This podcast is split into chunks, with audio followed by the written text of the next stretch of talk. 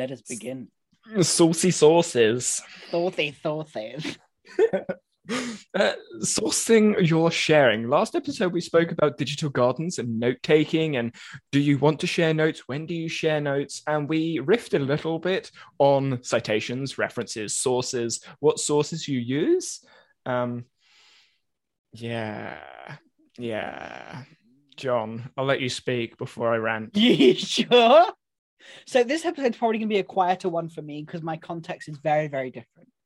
Um, because my everything I'm going to say about sourcing or sharing comes from context, which is obviously what we started speaking about last, you know, last, at the end of yesterday, of, of last session, whatever, last week. So sourcing your business advice is the is the way I'm going to come from and it's ensuring that when you're whether you are sharing business advice support ideas etc or whether you are looking for business advice being aware of where you're coming from is incredibly important when you're when you're um, figuring stuff out. So, from a business perspective, being able to see the sources of information, being able to see where these ideas have developed from, is where, for a business, from a business perspective, it's really, really helpful um, to be able to know the context of where people are coming from and just to avoid diving into what sources mean because that's in a bit but that for me is where sourcing your sharing is really important. In less of like go show me an academic paper of where you got these ideas from and ranging from where what is your train of thought? Where did you come up with this? Like where is your train of thought and where did you come up with this? How did you come to this conclusion? If for example, the the social network or whatever it's called, there's a lot of discussion around fake news and ideas and stuff like that. I didn't think I was going to go this way, but I am. But like the way that society is is kind of going is the there's only one answer or the other answer, and you're on two sides of an extreme. And it's like I feel that sources and sourcing allows this to just come together again so that human beings can go back to just being humans because sources are different where you source your information from in business advice in general it provides a different context. And if more people shared their sources they would have a better idea of context which means people would have more understanding. And those are three words we're covering. Whoa. I didn't even have to do the whole rant. Like that that's literally like half the rant. You're welcome Yes, yes, that's why I let End you of go episode. first.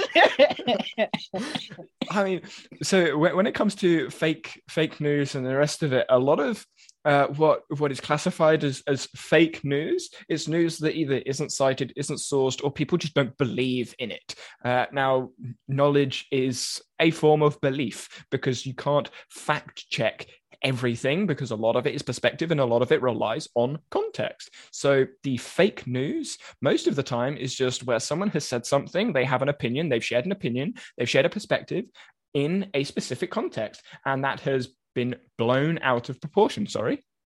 Feynman technique. Feynman technique. Yes, yes, the Feynman technique.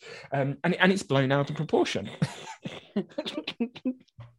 uh, and and the, the citations the quality of citations is where i'm i'm going to sort of expand this a little bit because having citations is great adding citations and references and sources is great but if they are pants it doesn't do anything it doesn't help it may make you look smart but it doesn't help. You're going to define what is a pants citation, right? yeah i was about to go there. So when it when it comes to a lot of the sources that are put out there they are blogs or articles. And if they are blogs and articles all from the same perspective then the sources are, are essentially useless because what you're basically doing is putting your you're reaffirming a confirmation bias you're reaffirming a biased perspective which is great for supporting that one side that one narrative that one belief.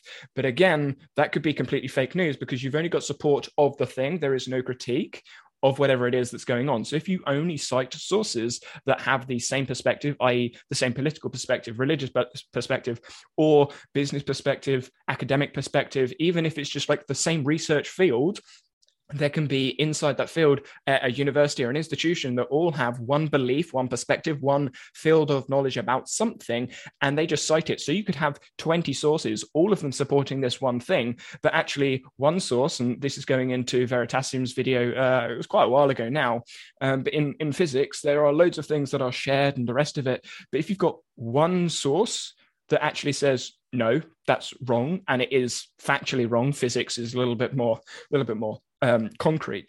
But if you've got that one source that goes, actually, no, you're all completely wrong, well, those 20 sources are pants. They're completely useless because they all essentially say the same thing. So 20 sources turn into one source and one unreliable source because they're all citing the same thing, the same bias, they're supporting the same narrative. So when citing sources, look for sources that are contradicting one another as well as supporting one another. But when you look at those sources, how did the source come to be a source? Why is it just a one person opinion? Is it a five person opinion? Is there a study, i.e., an empirical study behind what it is that's going on? Or did someone just say, hey, I read this thing in a book that someone apparently said this. So I'm going to make up this thing and call it after them. I'm citing the Feynman technique right now. Uh, and then I'm going to write a book about it. And then I'm going to sell that book. And now the Feynman technique is going to be talked about all over the place. And it's great, but there's no studies that support the Feynman technique. But when you take it out of context, out of the Feynman technique context, there is loads of support for teaching and learning. But that's not the Feynman technique. The Feynman technique is different. Uh, so there is support for what's going on, but not how it's being shared and not the sources that they're using. So you I, and, and this is where it becomes very difficult when looking at something because what they're saying could be false, but there could be a part of it that is true. And it's finding the truth in the sources that is very difficult. And my personal way to go looking for it is looking at academic articles first, because that's my personal preference anyway, and finding a primary source. A primary source being defined as an empirical study or a meta analysis of multiple opinions with critique and synthesis. Yes, it's still going to be biased, but critique and synthesis to give you a fuller understanding of the context. I will let you speak. so, how can, from from from another perspective, like how can you become more aware of your sources if you have limited time? So, like, be I, and this is something that I'm experiencing now as I dive deeper into academic research. You know, the planning fallacy is one I've been doing recently, and I'm like, I 66 pages of like wow, these are all contradicting each other. And it's quite fascinating. And it, it allows you to really understand that. How, in the interest of saving time, because let's face it, we've got a deadline to create content. How can you be more? How can you be better at sourcing without spending basically all of your time sourcing? The the easiest way to do it, which isn't always the most fail safe, is to find what you would class and see as reliable people. Uh, whether they are people that you know are likely to do their due diligence in what it is that they are saying. And at some point, you need to make assumptions, but assume that what they have said has some sort of backing behind it. And maybe even because if they do, in my opinion, if you're if you're following someone and you're believing someone, they are going to be citing their sources or at least mentioning where they have found something. So if you believe them, if you trust what they say, we've we've gone over trust, you can just look at a couple of things and if it suggest if it supports what they're suggesting, then cool. They have said this trustworthy thing before. I have researched this thing before. I trust this person. I will believe them. Yes, there is still going to be some criticisms backwards and forwards with it, but it's an easy way to have a, a handful of people that are not always the same, not always the same people. They could be contradictory, contradictory, and but get a handful of people that you trust because you have seen their prior work or you have tested their prior work in some way, critiqued it in some way, and you're going, to, okay, yes, and another way to sort of like double check that is if if the person when they are talking is acknowledging nuance, is acknowledging context, you know that they are aware enough and open enough to talk about things that may contradict their own work. And that's for me as a self check for trusting, because if they contradict their own work or they give you a potential other answer, whatever it is that they're saying, there must be a reason that they're saying it because they're acknowledging that they may be wrong. Does that make sense? Yeah. So, as a content creator, how can you add more acknowledgement of the ne- of the kind of nuance without your videos becoming longer? Because that's the question. It's like,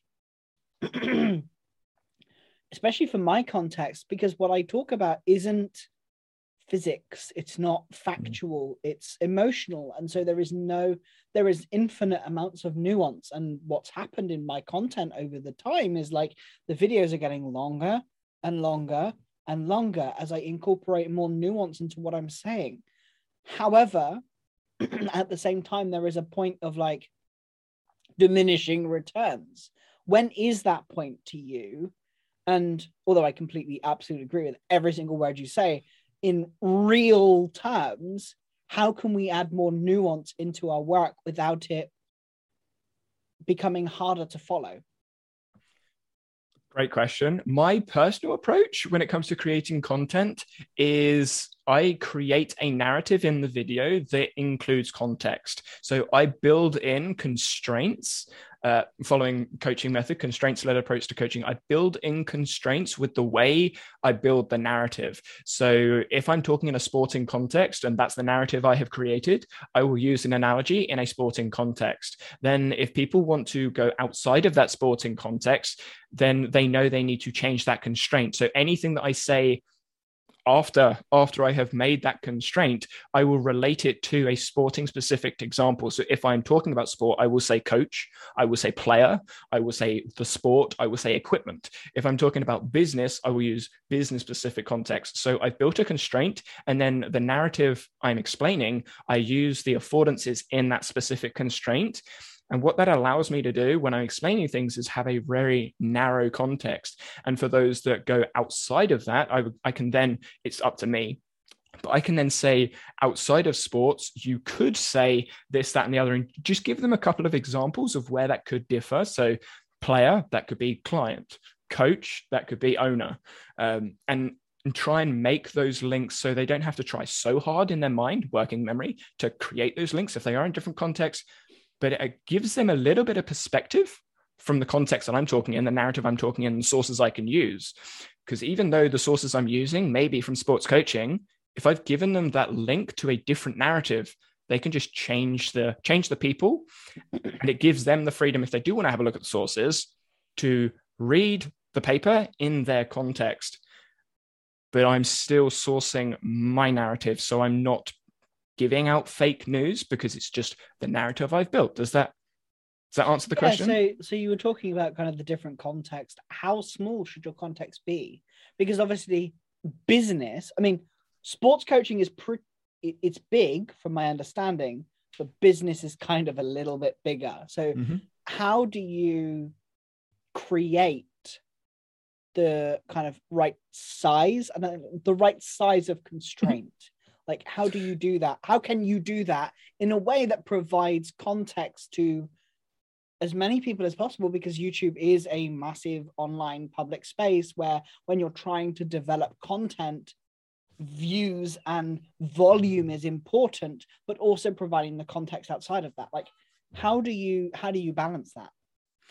I think that the best example would be the individuals on youtube that are doctors. They are doctors they are doctors. yeah, they they are doctors, uh, and they say that they are doctors, but from a constraints perspective, they don't talk in a narrative where they speak as if they are a doctor. They speak as a student. They are a student, but they speak in the student context and they don't put constraints on what it is that they're saying. They say students. No, wrong. Doctor students medical students. And if they don't use those words, they're not putting in the constraint. So the assumption for people consuming is, oh, this applies to all students. Wrong, it doesn't most of the time.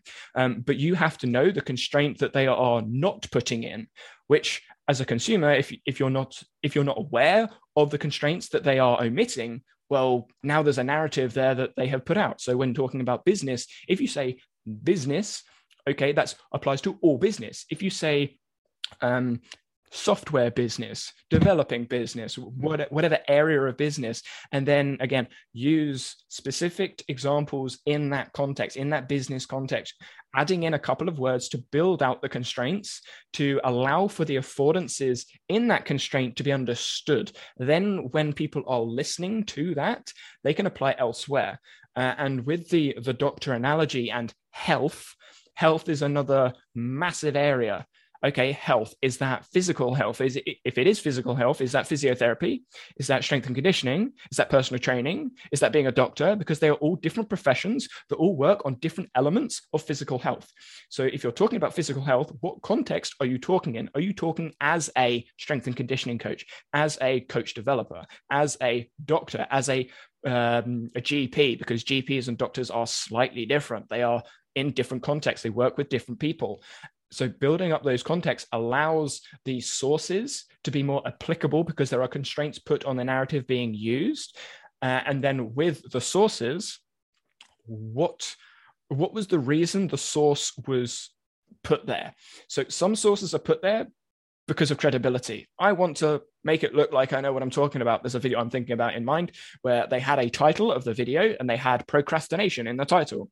But the source they cited said precrastination which is a different word. It's a completely different article. It talks about different topic, but they cited that paper. Yes, there is a relation, but there, there is a, a very loose relation. So the source didn't back up what was going on in the context, but there was still a relation if you understood, if there was a level of understanding between the two things but that's making too many assumptions, in my opinion, for the video to really carry weight in notability or verifiability, because you can't verify what the individual was saying in the video because the source doesn't support anything that was being said because it's about a different topic. But if you add a constraint in and say, okay, I'm talking about procrastination, etc., etc., etc., in a different context, this one, this is the study, this is what they found, we can relate it like this so they have built in a context with constraints and affordances for the source. So they've made the source useful. Otherwise, they're just adding in a source with no direction as to why it's useful. Uh, and then something else to add there is how how was the source actually made where did it come from what what was the point of the study because some studies that people cite the abstract has come to a conclusion but the conclusion has been manipulated by the methods. So you can look at the methods of a study, methods of research, methods of what's going on, and the method actually contradicts the interpretation, someone's interpretation of the conclusion that's been made. So someone could look at something and go, oh, that's your conclusion. That must mean this thing. Well, actually, the methods already contradict what you're saying because they haven't read the source, which again, that's going like another step further. So, how do you then check for that?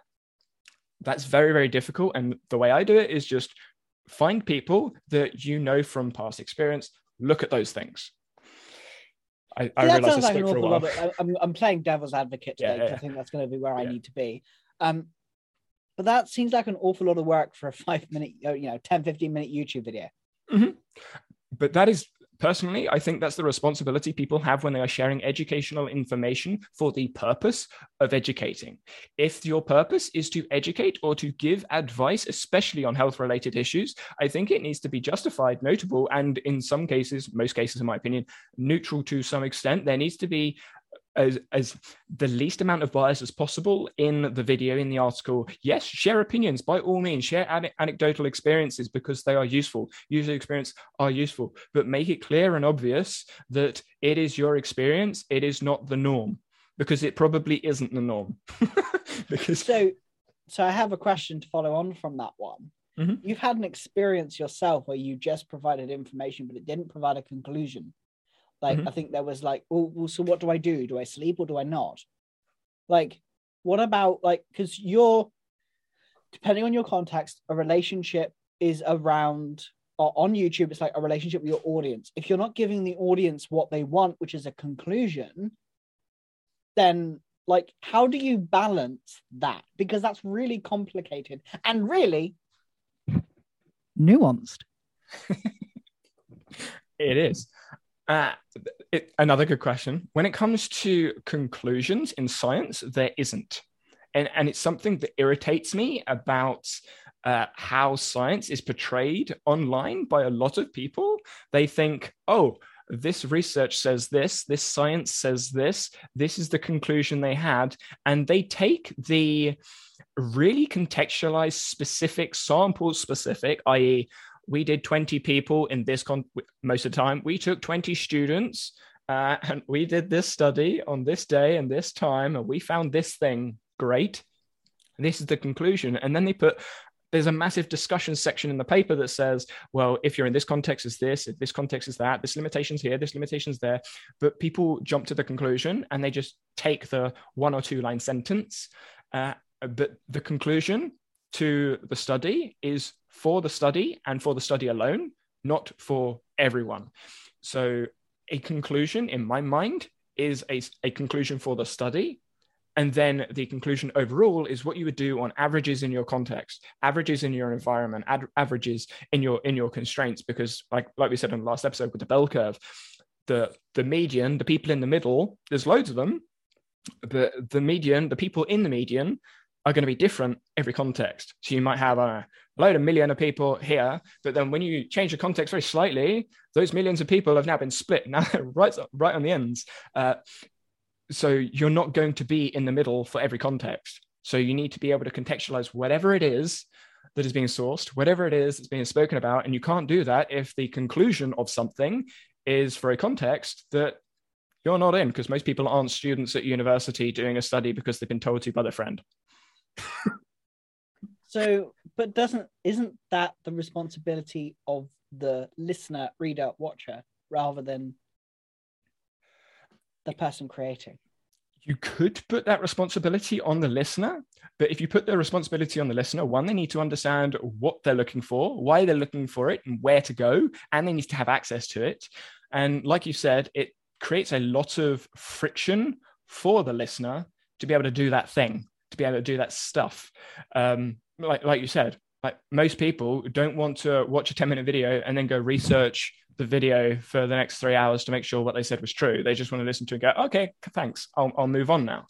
Um, so you could put the responsibility on the reader, but I don't think that's very. Uh, I, I, I don't think many people would do the due diligence and do the research, which is where I think the responsibility therefore needs to be on the people sharing information, or or at least being open and explicit with where the information is coming from. Because if it is an opinion they need to be an expl- they need to be explicit and say this is my opinion. This is my experience. If you say research says and then don't cite it then it's an opinion. It's not research says. If you say science supports and then don't cite it, science hasn't supported it. It might have, and you might have read science that supported it, but you haven't re- you haven't put anything there that I can verify and say yes, science did actually say that. Yes, I'm one of those people that will go and fact check it. And I hate it when people say science says they cite articles and the, and the science literally says the opposite of what they said. I'm like, no, you said that to make yourself sound smart. Uh, really big pet peeve of mine. So I don't think it's I don't think there's a problem with people just sharing information. But if you're not going to cite it, don't say it's science backed or it's researched and be explicit and say this is my opinion. This isn't like factual in any way. Uh, and that I think is a responsibility of people that are sharing information online. That's better. yeah. Um, so the I think the, the one thing I do want to kind of like add in there just a little bit for like a responsibility on the creator's end. Yes, that's more work.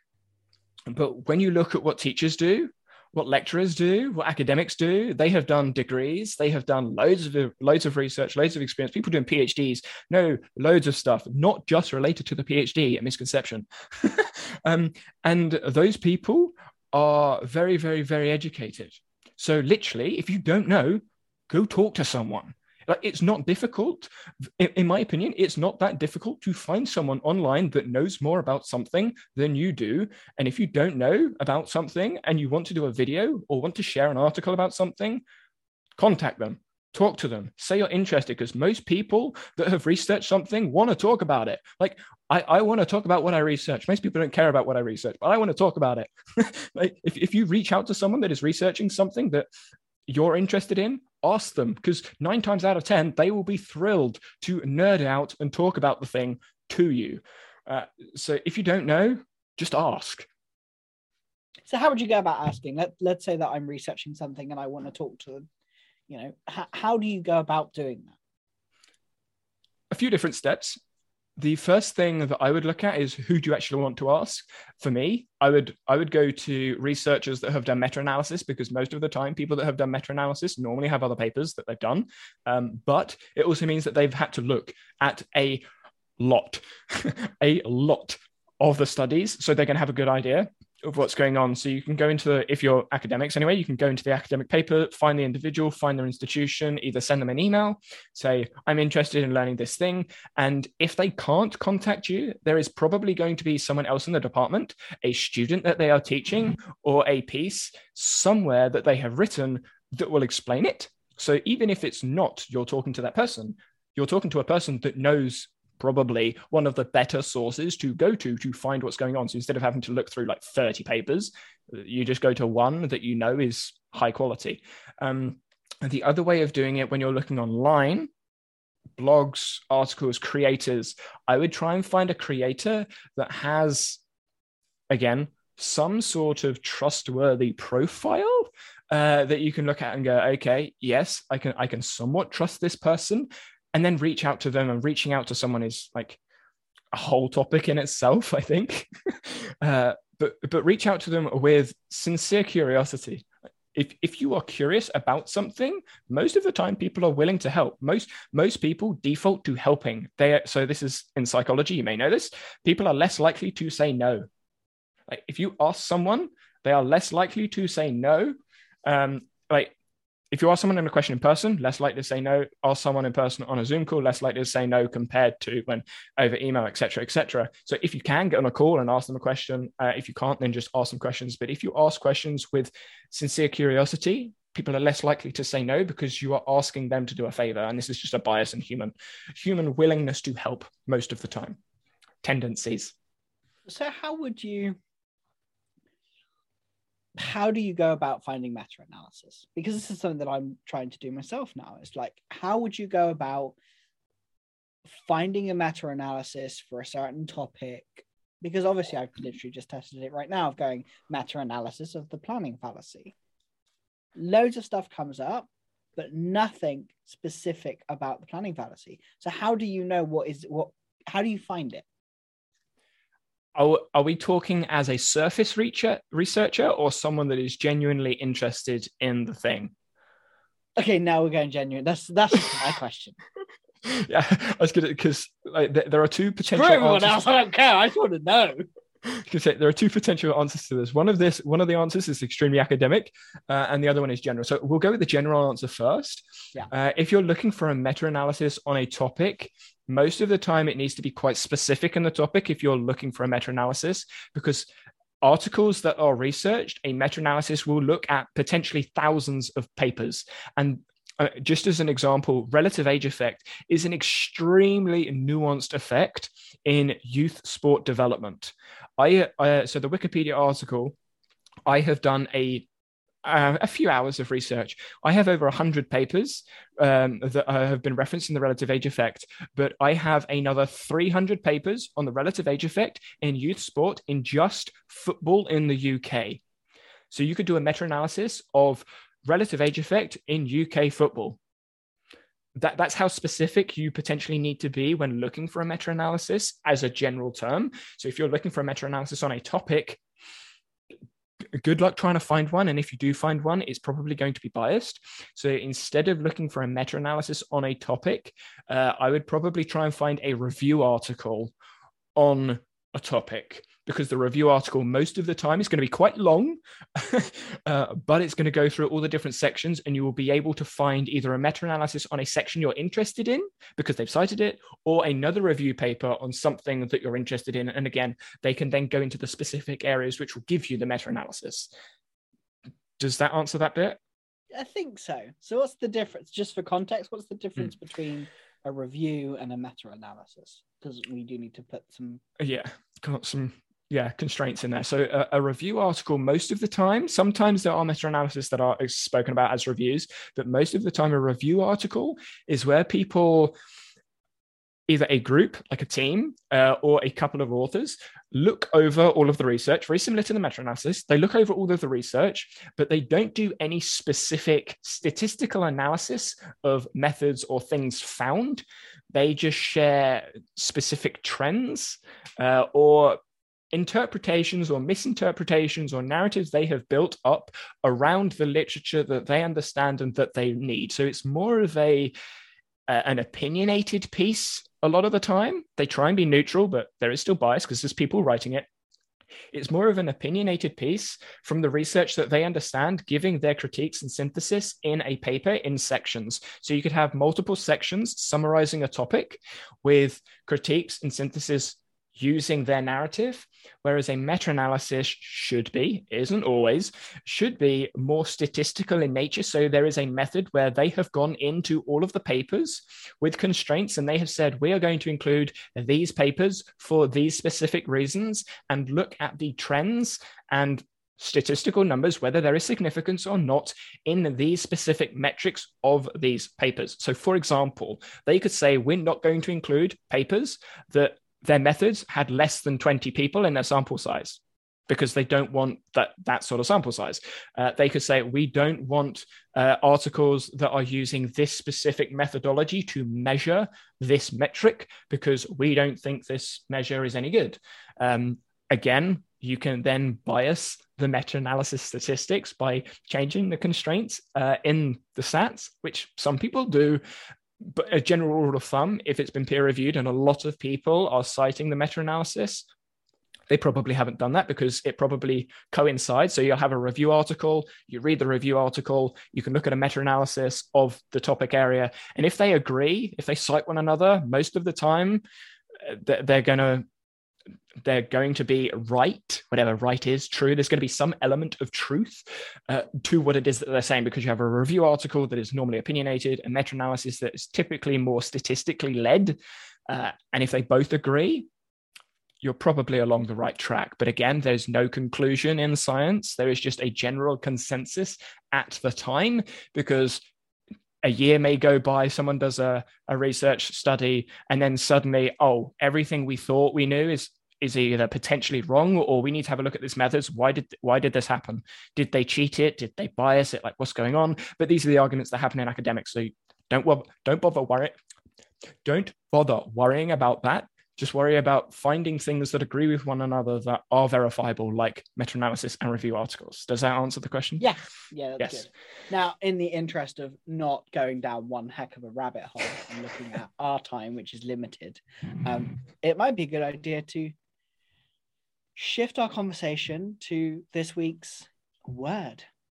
I, I, I, guess before we move on to that, I do want to ask, just like for feedback for for people that are listening. I am I am heavy in academics, um, and I know academic papers are not fun to like read through and reference as someone that is an academic. Uh, and just as like a a little bit of an opinion, uh, but also a little bit of advice. If you do go to an academic paper, don't just read the abstract. like, it's great to just read the abstract, but if you can access it, go abstract, conclusion, discussion, introduction, then methods. Don't bother reading the introduction before you've read the conclusion because it's just a waste of time. Uh, that is incredibly valuable. Thank you very much. it, it's it's just a waste of time um, because the introduction and most of the time is summarizing the literature review which if you've read one paper or know something about the topic anyway you're just going to be repeating information which is great but it doesn't help you go abstract to get an idea of what the paper is about go to conclusion see what they found if it's interesting uh, then go to the discussion. How did they get there? What's going on? And then go to the introduction find out the background then look at the methods. Okay what's going on? Because at some point in there most of the time you'll be like actually nah this isn't for me. Uh, so it's going to save you time going through reading those papers. And if a blog is formatted in a similar format i would do the same thing. If there is a conclusion i will always jump to the conclusion uh, and skip the main body. Fantastic. So let's move into yes. our word of this week. And this time, you'll explain what this section is all about. We talk about the meaning behind words. Why? Uh, so basically, I had a note in my system that said uh, mean- meanings are in people, not words, because everyone has a different perspective of what they think a word means, which, as we spoke about in this episode quite a lot actually, context matters. And meanings are very, very personalized. So having a, a somewhat con- uh, sort of like uh, agreed upon consensus of a meaning helps communication. So what we do is we explore our different meanings personally. So John and I have got a Notion page up. One says uh, one one page says Danny, which is me. One page says Jonathan, which is the other guy across the screen that's old. Um, and uh, we have five points in there where we explore our personal meaning of a word and then we compare and contrast. Sometimes we agree sometimes uh, there's a little bit of conversation that goes on because we we don't necessarily disagree but there's different perspectives and we urge you to to engage in this conversation maybe add a perspective that we haven't thought of uh, on twitter or wherever you want to share your thoughts with us. And if Danny decides to publish the video in time in the YouTube comments, i knew that was coming as soon as i called you old but you are like five years older than me which is like you're ancient basically you're just like ancient you are really going to offend everyone with this one. Oh, yes, yes, I love it because I can say it now because, like, in five years' time, I'm going to be the one being called ancient. So I'm making the most of it. Okay. yeah, but someone who is like younger than you will call you ancient. Yeah, but I look young. People think I'm 18. Oh, so I look old. Thanks. No, I know you're old. I, I just know you're old. no, but like, I mean, this is just a really anecdotal experience from my life. My sister is five years younger than me, but when we are out and about doing whatever, people assume we are a couple because she looks older and I look younger. And I'm like, no, she's five years younger than me and my sister. just adding that in there, like, and my sister. Like, seriously? So, trampoline competitions were great fun. Everyone making the same assumptions. I'm just like, I want to swear at you right now. But yeah, so I'm, I'm, I, people assume I'm like 18, 19, and I'm 25, which I like right now. But when I get older, I don't know. I don't know what I'll look like because my dad's like, he went grey at like 30 and he's like half bald. So I, may, I may go from looking like 18, 19 to suddenly looking like 50. And Yeah. with that in tow, sauces, saucy sources. Start Yes. with you this time. Started with me last time. Saucy sauces. Uh, as as you can probably imagine, with with the whole episode, my first point is peer reviewed. Really? yep. Peer reviewed, getting a second opinion, at least a second opinion, uh, on a source. And the reason I say on a source is because if you have an opinion, uh, that's great. But if it's just an opinion and you're using that as an as, as a source, then you're just using an opinion. Like there is there is no no way to verify it.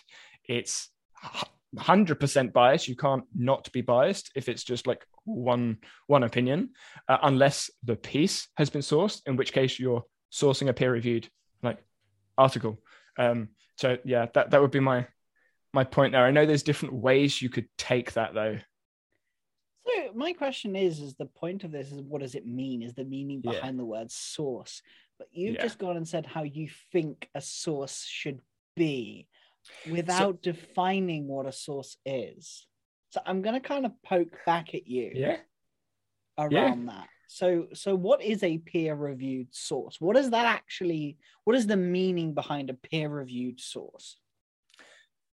multiple people looking at the writing and either agreeing to disagree or agreeing on what's being said. Okay, cool. Is that So- better? Yeah, that is a bit Yeah. better. I, I think so. I've gone very different. I have just Mm. described what it means to me. So I don't have a, a there's no opinion. Well, Mhm. there is, but there isn't. If that makes it, there is always an opinion. So, um, for me, a source is the context of an idea, a piece of work, piece of media. It's it's it's the context behind it.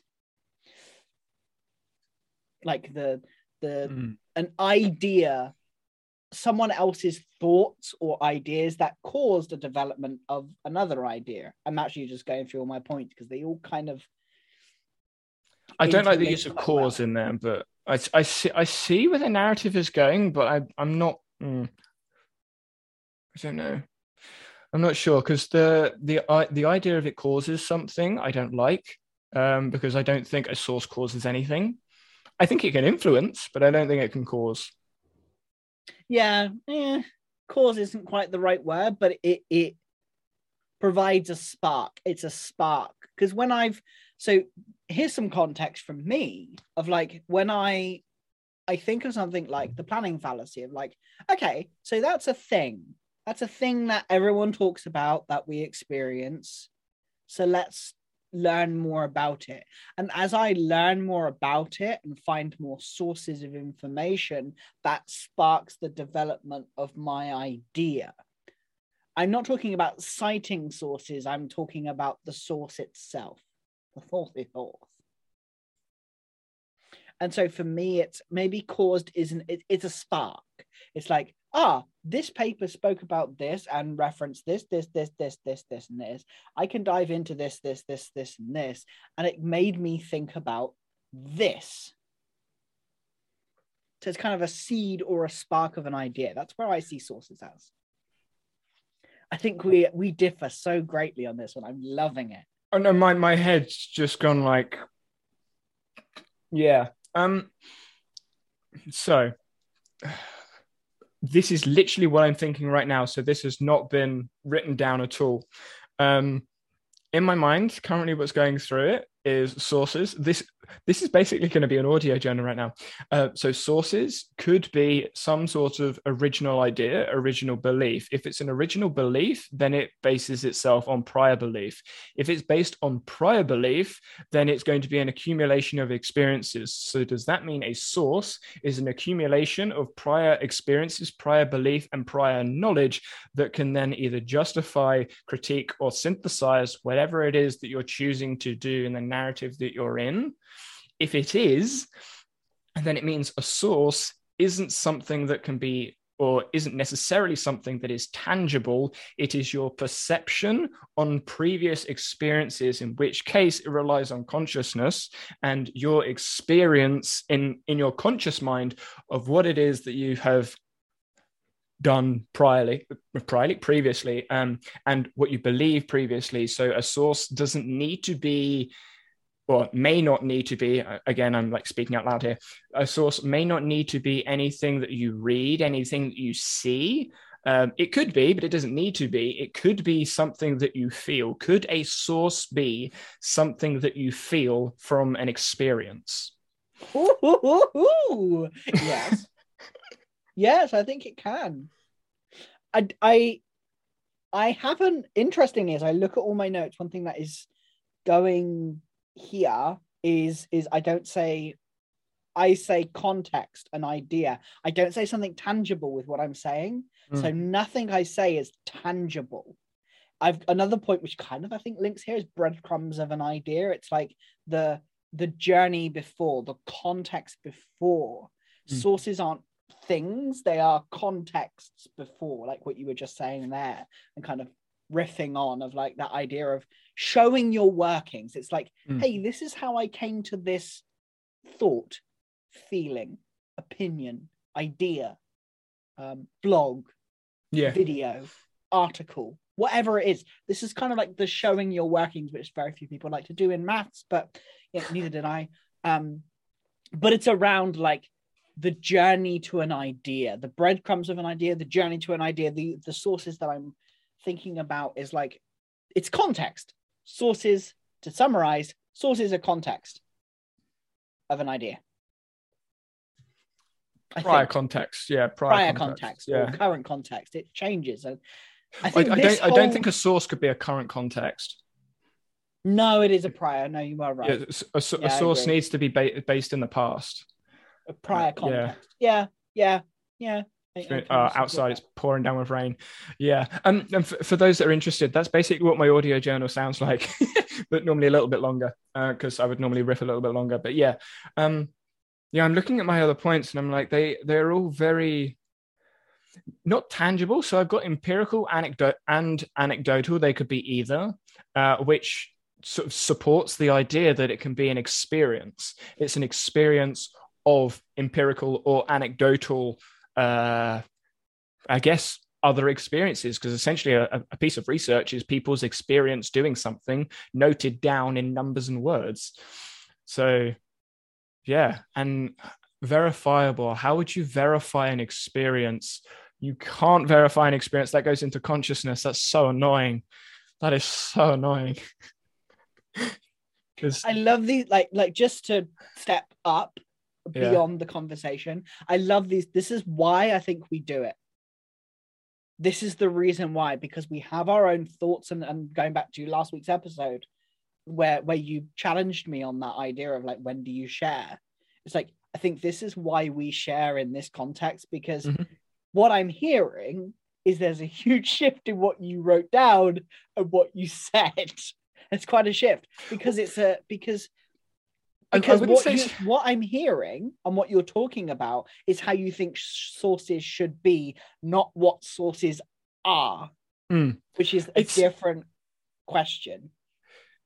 so like I've I've written down what I get I guess what they should be, but I've written down words that I think make something a source, which yeah is what it should be. But I still have the what I'm going through in my head, like speaking out loud now, was in my head because obviously it had to be in my head. I I can't just bring something out. Um, but it's putting a different, it's bringing a different perspective on the words that I'm used because like like empirical and anecdotal, I didn't associate with past experiences and prior beliefs. That that wasn't a link that I had made. So I'm making links with the words that I'm using as we're going through this section, which I mean, it, it like it's the whole of all of the episodes. Um, but yeah, because verifiable, you can't verify a past experience without I, thi- consciousness. I think it is imperatively verifiable. It is. You've had an experience. It just is. It's verified. Okay. It's your experience. It is. How how do you know you've had that experience? because I'm aware. It's awareness. Like for me, it's like I am aware of that. Oh, oh, oh, Oh, oh, this is fun. I don't know. Amnesia. I'm just going to go there. Yeah, no, Amnesia. that, that, that's where I went as well. I'm like, ah, yeah, but if I haven't had the experience, but someone else has lived that experience, have I? Li- is that still my experience? Yeah, it's fascinating. because then you're looking at memory. How does how do, how is memory And also, memory impacting? com- yeah, memory is completely incorrect. Mm-hmm, exactly. Yeah. So if if your memory is part of consciousness and self who you are and your experiences memory is then therefore directly related to sources which we kind of already knew anyway. Um, but it does mean that s- sources are memory. Sources are memories of experiences. Ooh, ooh, M- maybe maybe that is my my new meaning of sources. Yeah.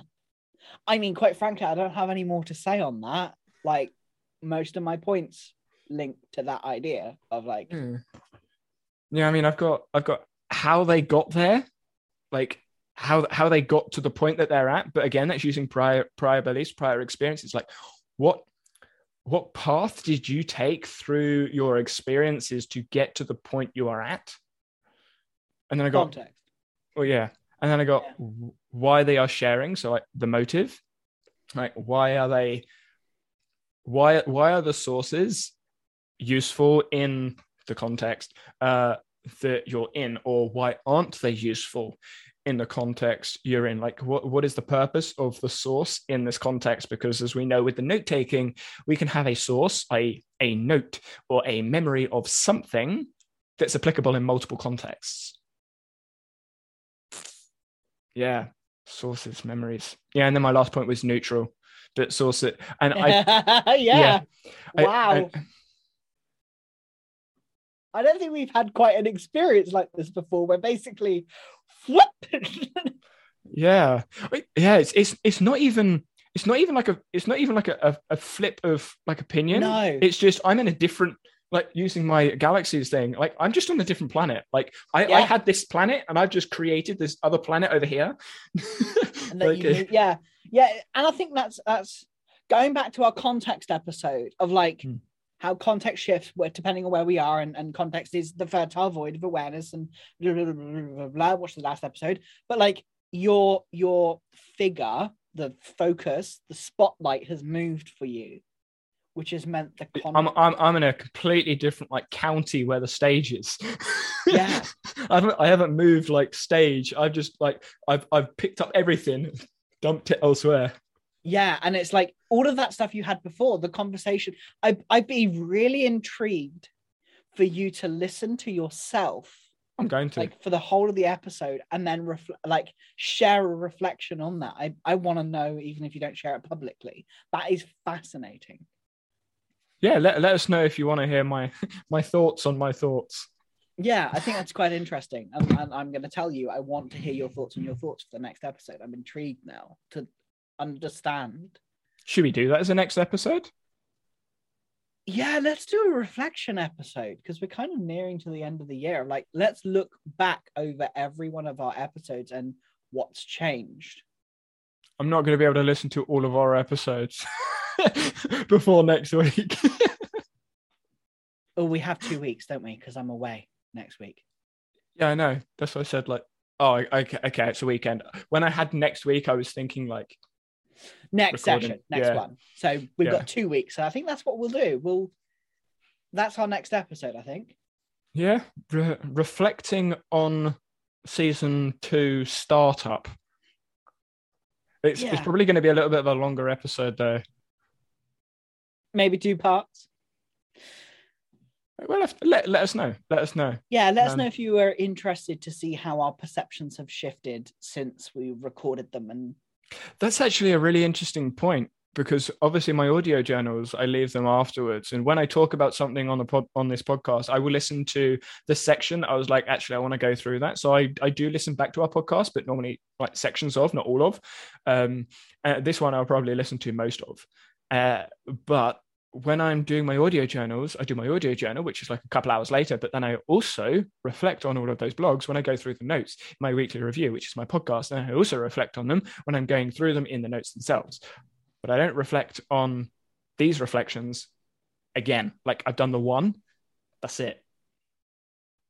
So it's going to be interesting to see how, how much opinions have changed or stayed the same. yeah, or just shifted. Mm. I'm on a different planet now. I've I've I've created a new planet. That's a scary thing. I, I do it all the time in my mind. Yeah. Well, thank you very much for joining us for this episode. It's great. It's fascinating. We're going to leave it there now. Bye.